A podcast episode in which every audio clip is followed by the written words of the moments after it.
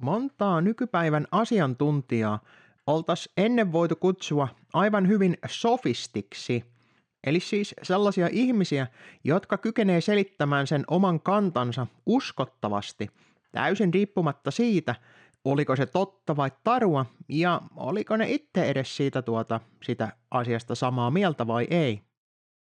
Totta kai ihminen kuulostaa uskottavammalta silloin, kun se uskoo johonkin asiaan, mitä se puhuu, minkä takia osa sitten uskottelee ensin itselleen olevansa siitä asiasta sitä mieltä, ennen kuin sitä rupeaa sitten muille selittämään. Kun media tarvittaa jonkun auktoriteetin kertomaan, että joku asia pitää nähdä tietyllä lailla, niin se kutsuu sinne asiantuntijan yleensä paikalle. Medialla on sanottu, että niillä on lista ihmisistä, vissiin aika lyhyt lista, koska ne on aina ne samat ihmiset siellä mediassa, mutta kuitenkin, että näiltä tahoilta saat sellaisen oikean näkemyksen siihen tuota, mihinkä tahansa asiaan sillä hetkellä halutaankin näkemys. Tarkoittaako tämä, että nämä asiantuntijat tietäis tästä asiasta yhtään mitään? No, voi ne tietääkin, mutta riittää, että tämän toimittelijan kanssa saadaan sitten yhteistyössä riittävän uskottavan kuuloinen uutinen siitä aikaiseksi, se, että pitääkö se paikkansa tai näin, niin sillä ei oikeastaan mitään merkitystä. Yksi näistä aina valmiina asiantuntijoista on mediassa ehdottomasti salaliitoista puhuttaessa tällainen kuin Pyrhönen, joka kutsutaan sinne aina, kun tarvitaan mustamaalaamaan joku aihe, joku agenda tai joku ihminen tai taho sellaiseksi hulluksi salaliittohörhöksi. Tämä on oikein ammattilainen siinä, että melkein voisi nostaa hattua, mutta en nyt taida kuitenkaan nostaa. Mutta ei puhuta tällä kertaa tästä salaliittoekspertistä, vaan otetaan muutama esimerkki tästä viime päiviltä mediasta. Ensimmäiseksi otetaan lehdeksi Seura ja toimittelijana Korhonen, joka siis tarkoittaa taattua laatua. Ei, se ei ollut kehu, mutta järjestelmällisesti on tämä taattu laatu ollut, että tällä miehellä on ollut vakiona aika lailla se, että minkälaista materiaalia sieltä tulee. Otsikkona on näin, että konvoi mielenilmauksesta moni haki kunniaa. Tutkija ei usko uuden kansanliikkeen syntyyn. Yhtenäistä kantaa tavoitteista ja menetelmistä ei näillä ole. Eli siis ei näillä ole. Eli konvoi on nyt sitten se ja ne. Okei. Tuota, tähän juttuun on löydetty asiantuntijaksi tällainen, joka on elokapina hyvä ja konvoi paha tai sitten tämä on tämän Korhosen oma näkemys, mitä ikinä sanottiinkaan asiasta. Kuitenkin tämän logiikan mukaan konvoi ei ole liike, koska siltä puuttuu jonkunmoinen organisaatio sieltä takaa. Elokapinallahan on tuota loistava organisaatio, se pitää myöntää välittömästi, että siellä osataan hoitaa tämä homma koska jos ne elokapinan ihmiset, jotka siellä on istumassa tiellä, laitettaisiin organisoimaan tai tekemään mitään siellä taustalla olevaa asiaa, niin mä uskoisin, että siitä ei tulisi sitäkään vähän, mikä tarkoittaa sitä, että elokapinan taustalla oleva organisaatio on todella hyvin järjestelty. Siellä löytyy sekä rahaa että resursseja siihen, että pystytään hoitamaan suuri joukko ihmisiä tekemään silloin, mitä halutaankaan tekemään. Tämä onkin melkoisen erilainen tähän konvoin organisaation, jota ei oikein voi edes organisaatioksi kutsua. Totta kai siellä oli vissi jonkunmoinen johtoryhmä, joka yritti pitää sitä kasassa, mutta käytännössä siinä nähtiin vähän toisenlainen organisaatio. Siinä nähtiin nimittäin hajautettu kansanliike ilman minkäänlaista kunnon johtajaa. Ihmiset meni yhteen ja ne päätti yhdessä tehdä jotain asiaa. Tämä on, voidaan sanoa, että uutta ja ihmeellistä tässä nykymaailmassa, koska ihmiset on tottunut vahvasti hierarkiseen organisaatioon oikeastaan missä tahansa asiassa. Joten siihen nähden tämä konvoi olikin jotain aivan muuta. Ja ehkä se oli se syy, minkä takia nämä vallanpitäjät ei oikein osaa reagoida siihen asiaan. Ei myöskään näköjään osaa asiantuntijat reagoida siihen asiaan. Ne ei joko ymmärrä tai halua ymmärtää sitä, että mitä siinä oikein tapahtui, kun tapahtui tällainen hajautettu organisaatio, jolla ei ollutkaan yhtä yksittäistä johtajaa ja sitä porrasta, että kuka on milläkin taholla, tasolla anteeksi. Tietysti haittapuolena tällaisessa avoimessa organisaatiossa, johtajattomassa systeemissä on se, että ihmiset, tavalliset ihmiset ei liian ole tottunut tällaiseen järjestelmään, että miten tällainen saataisiin todellisesti toimimaan.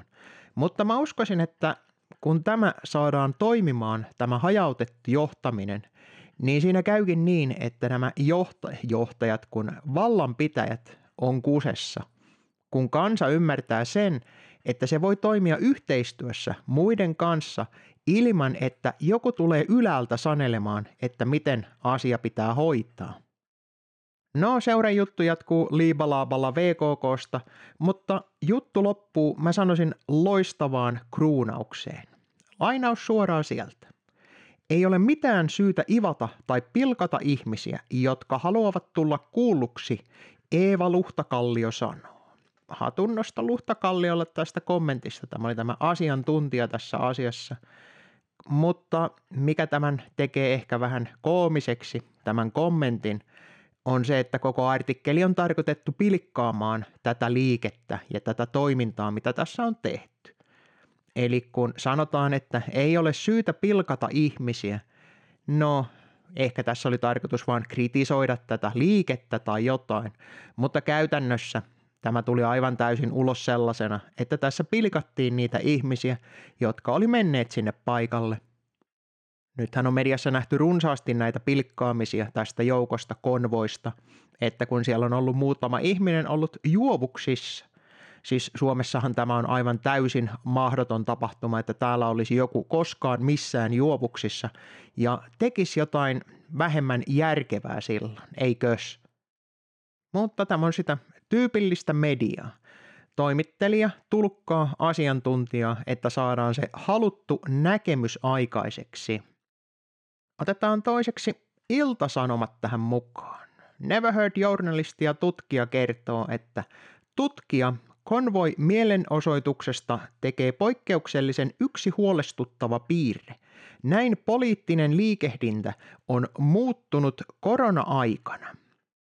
Nyt siis on otettu täysin erilainen kulma tähän asiaan, mikä on tietysti positiivinen asia – koska medianhan kerrotaan olevan tällainen monipuolinen, monimuotoinen, että niitä tulee niitä moninaisia näkemyksiä ja siitä pisteet ehkä tälle medialle, että otetaan tällainen toinen näkemys tähän asiaan, eikä pelkästään pilikata, mitä tässä nyt on tehty kaikissa muissa artikkeleissa ja kaikissa muissa medioissa tämän pian viikon vissiin siitä on ollut jo nyt.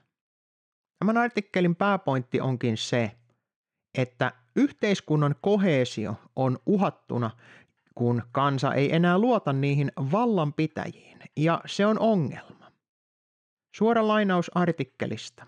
Kyselyt eivät kuitenkaan kerro, minkä tyyppistä epäluottamus on, huomauttaa Vuorelma. On olemassa kahdenlaista poliittista epäluottamusta, spesifiä ja yleistynyttä. Spesifi epäluottamus voi olla esimerkiksi epäluottamusta tiettyä päätöstä tai poliittista toimijaa vastaan, anteeksi kohtaan. Eli spesifi on sitä normaalia. Paska päätös, paska päättäjä. Mutta nyt alkaa tulemaan tällaista yleistynyttä epäluottamusta, mikä on yhteiskunnan kannalta yrittäen huono asia. Ja minkä takia se on huono asia? Sen takia, että ihmiset ei luota siihen järjestelmään, siihen järjestelmään yleensä. Ei siis enää ole se niin, että tuota, no olipas tuo huono päätös tai olipas tuossa huono päättäjä, vaan on huomattu se, että koko järjestelmä on itse asiassa aivan päin persettä. Se on kussut kansanmuroihin jo vuosikausia ja nyt ihmiset alkaa siihen heräämään, että ehkä se onkin se koneisto itsessään se ongelma, ei ne yksittäiset päättäjät, koska voisihan sitä nyt kuvitella, että tähän mennessä oltaisiin edes kerran osattu äänestää oikein, eikö? Ja tähän voitaisiin pitää hyvänä asiana, että kansa alkaa heräämään tähän kusetukseen. paitsi tietysti tämän asiantuntijan ja toimittelijan mukaan. Ja tuossa puhutaan myös kahtia jaosta, mutta se onkin tämä äsken mainittu kahtiajako, mikä siinä todellisesti näitä ihmisiä huolettaa. Siis se niin, että osa ihmisistä ei enää halua olla mukana siinä kollektiivissa, mitä nämä vallanpitäjät haluaa esittää. Mutta se on se mielipide, se näkemys, mitä ei saa nostaa missään tapauksessa esiin.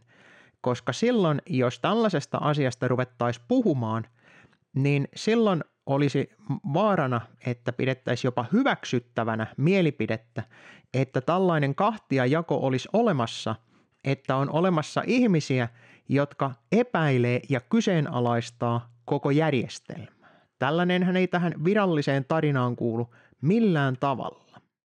No, otetaan vielä kolmas artikkeli tähän samaan syssyyn. Eli sellaiselta sivustolta kuin Must Read. Otsikko on Pilkkaa ja sensuuria. Tieteen rahoittajat ja media ovat aina yrittäneet vaikuttaa akateemiseen tutkimukseen. Pitkä ja erittäin mielenkiintoinen artikkeli, ja se jopa täsmää siihen otsikkoon sailipisteet siitä. Mä suosittelen ehdottomasti jokaista tsiikaamaan tämän jutun ja linkki löytyy tietystikin tuolta infoboksista.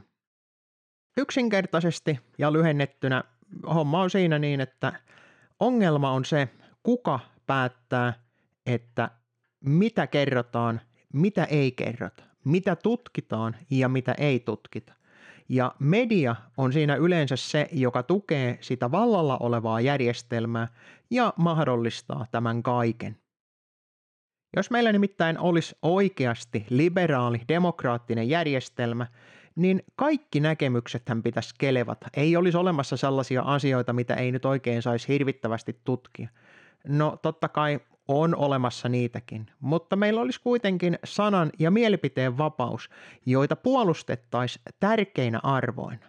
Voisi nimittäin luulla, että sellaisia kiellettyjä aiheita voisi olla, mitä ei saisi oikein kannattaa, on esimerkiksi seksuaalivähemmistöjen parantaminen sillä, että ne pudotetaan katolta alas. Mutta jostain kumman syystä tässä meidän liberaalissa demokratiassa tämä näkemys ei olekaan niin hirvittävän paha ja radikaali. Sen sijaan kiellettyä on ne näkemykset, joita vastustaa siis vallanpitäjät kertoo ja näiden vallanpitäjien kannattamien asioiden vastustaminen, se on kielletty. Se on se virallinen tarina. Ja se pysyy oikein hyvin kasassa lähinnä sen takia, että suurin osa kansasta päättäjiä myöten kannattaa tätä nykyistä niin sanottua kapitalistista sananvapautta, eli sitä, että kenellä on eniten rahaa, se on oikeimmassa.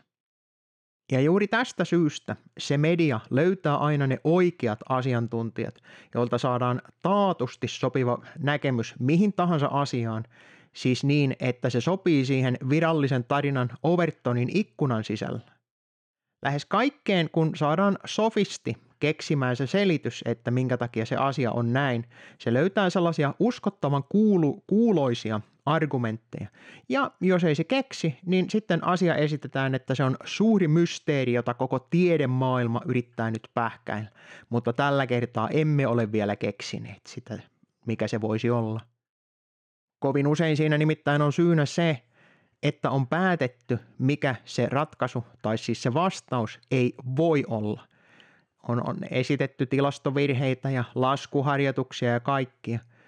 Ja tuota, riittää se niin, että siihen uskotaan. Asiaa ei tietenkään saa kyseenalaistaa, koska jos joku huomaisi, että voisikohan olla niin, että tuota, kun tämä yksi asia korreloi aika vahvasti siihen tähän nykyiseenkin tilanteeseen, niin voisiko se ongelma olla siellä? Eihän se tietenkään osoita sitä kausaatiota, sitä syyllisyyttä siihen asiaan, mutta kun joku asia vahvasti korreloi jonkun toisen kanssa tai on tullut tällainen uusi ilmiö koko yhteiskuntaan, jota koskaan ennen ei ole ollut, ja sitten alkaa tulla suuria ongelmia, niin olisiko se mistään niin kuin mahdollista – että se syyllinen löytyisi siitä muutoksesta siihen yhteiskuntaan, mitä siihen on piikitetty.